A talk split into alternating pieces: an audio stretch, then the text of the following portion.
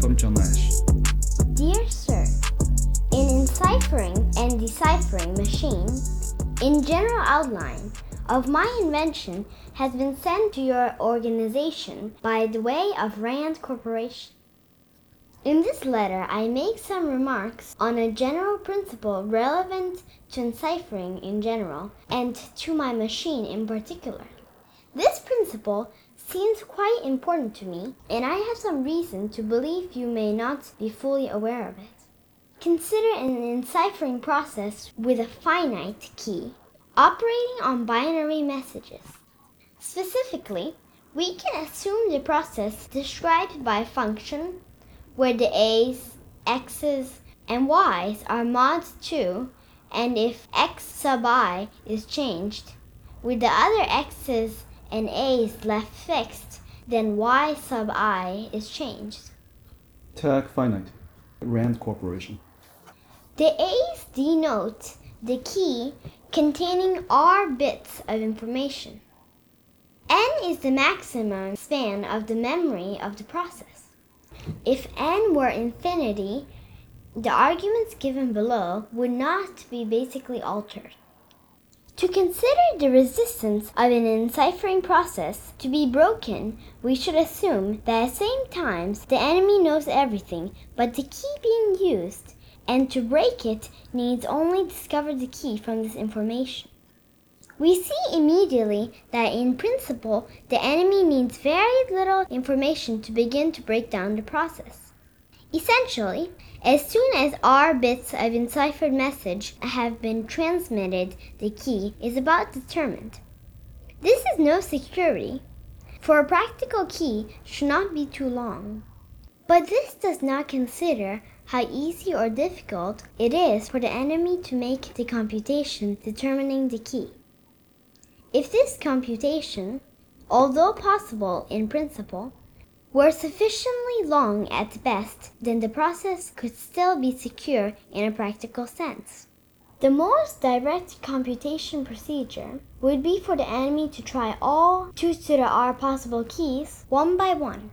Obviously, this is easily made impractical for the enemy by simply choosing r large enough.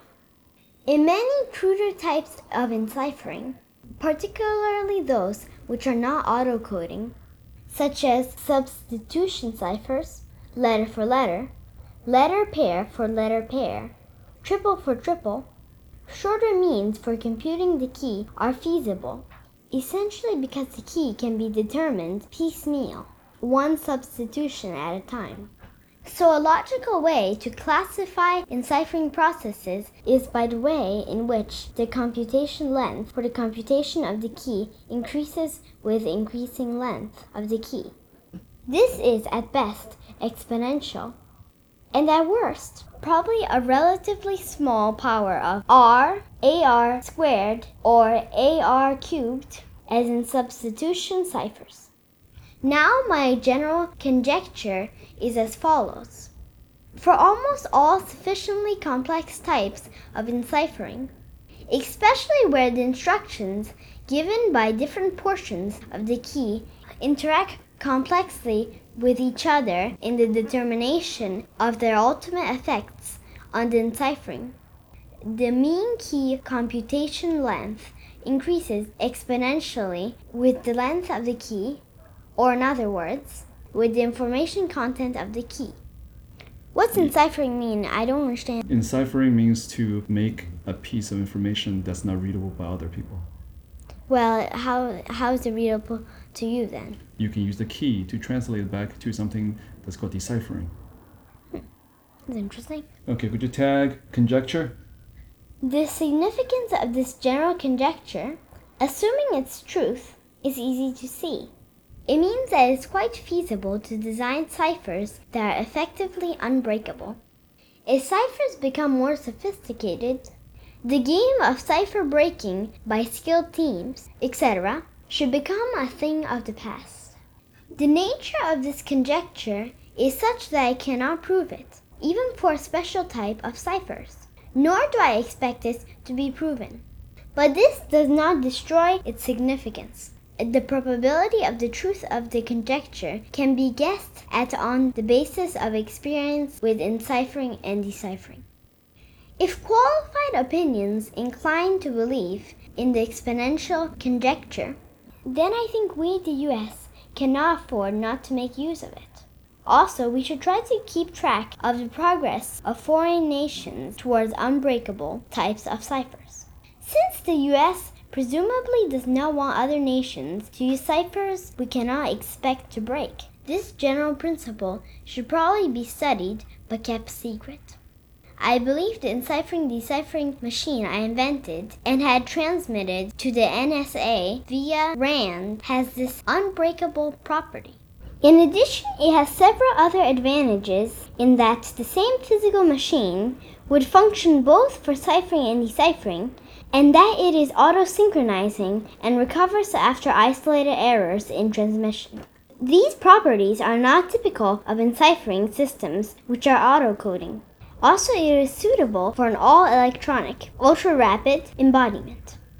Tag embodiment, auto-synchronizing. Auto-synchronizing. Anything else other than that? Do you know what suitable means? Well, it, that means it works on an all electronic ultra rapid thing, right? What's ultra rapid? Doesn't that mean it, go, it goes uh, extra fast, perhaps? Good enough. I do not expect any informative answer to his letter. Yet it would be nice to have some sort of answer. I would be happy to explain more fully anything which is not clear in my letter, or to amplify on it. I have been treating my ideas as information deserving some secrecy and precautions, yet I feel it is important to communicate them to the right people. I hope the material in this letter can obtain prompt consideration by very highly competent men versed in the field. Sincerely, John Nash. I'm a, I'm a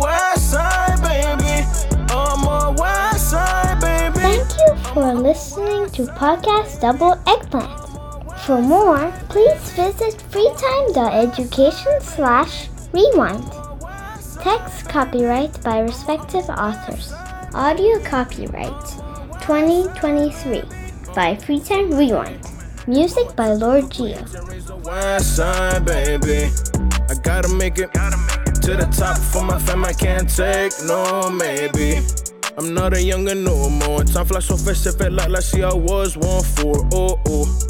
Life is better than before. Ain't nobody gave me keys, I had to break down that door. Oh oh. West side, baby. West side, baby. West side, baby. Whoa, whoa, whoa. Hey, toda la gente que me está escuchando, sigan sus sueños. I want everyone to follow your dreams. No dejen que nadie les diga que no.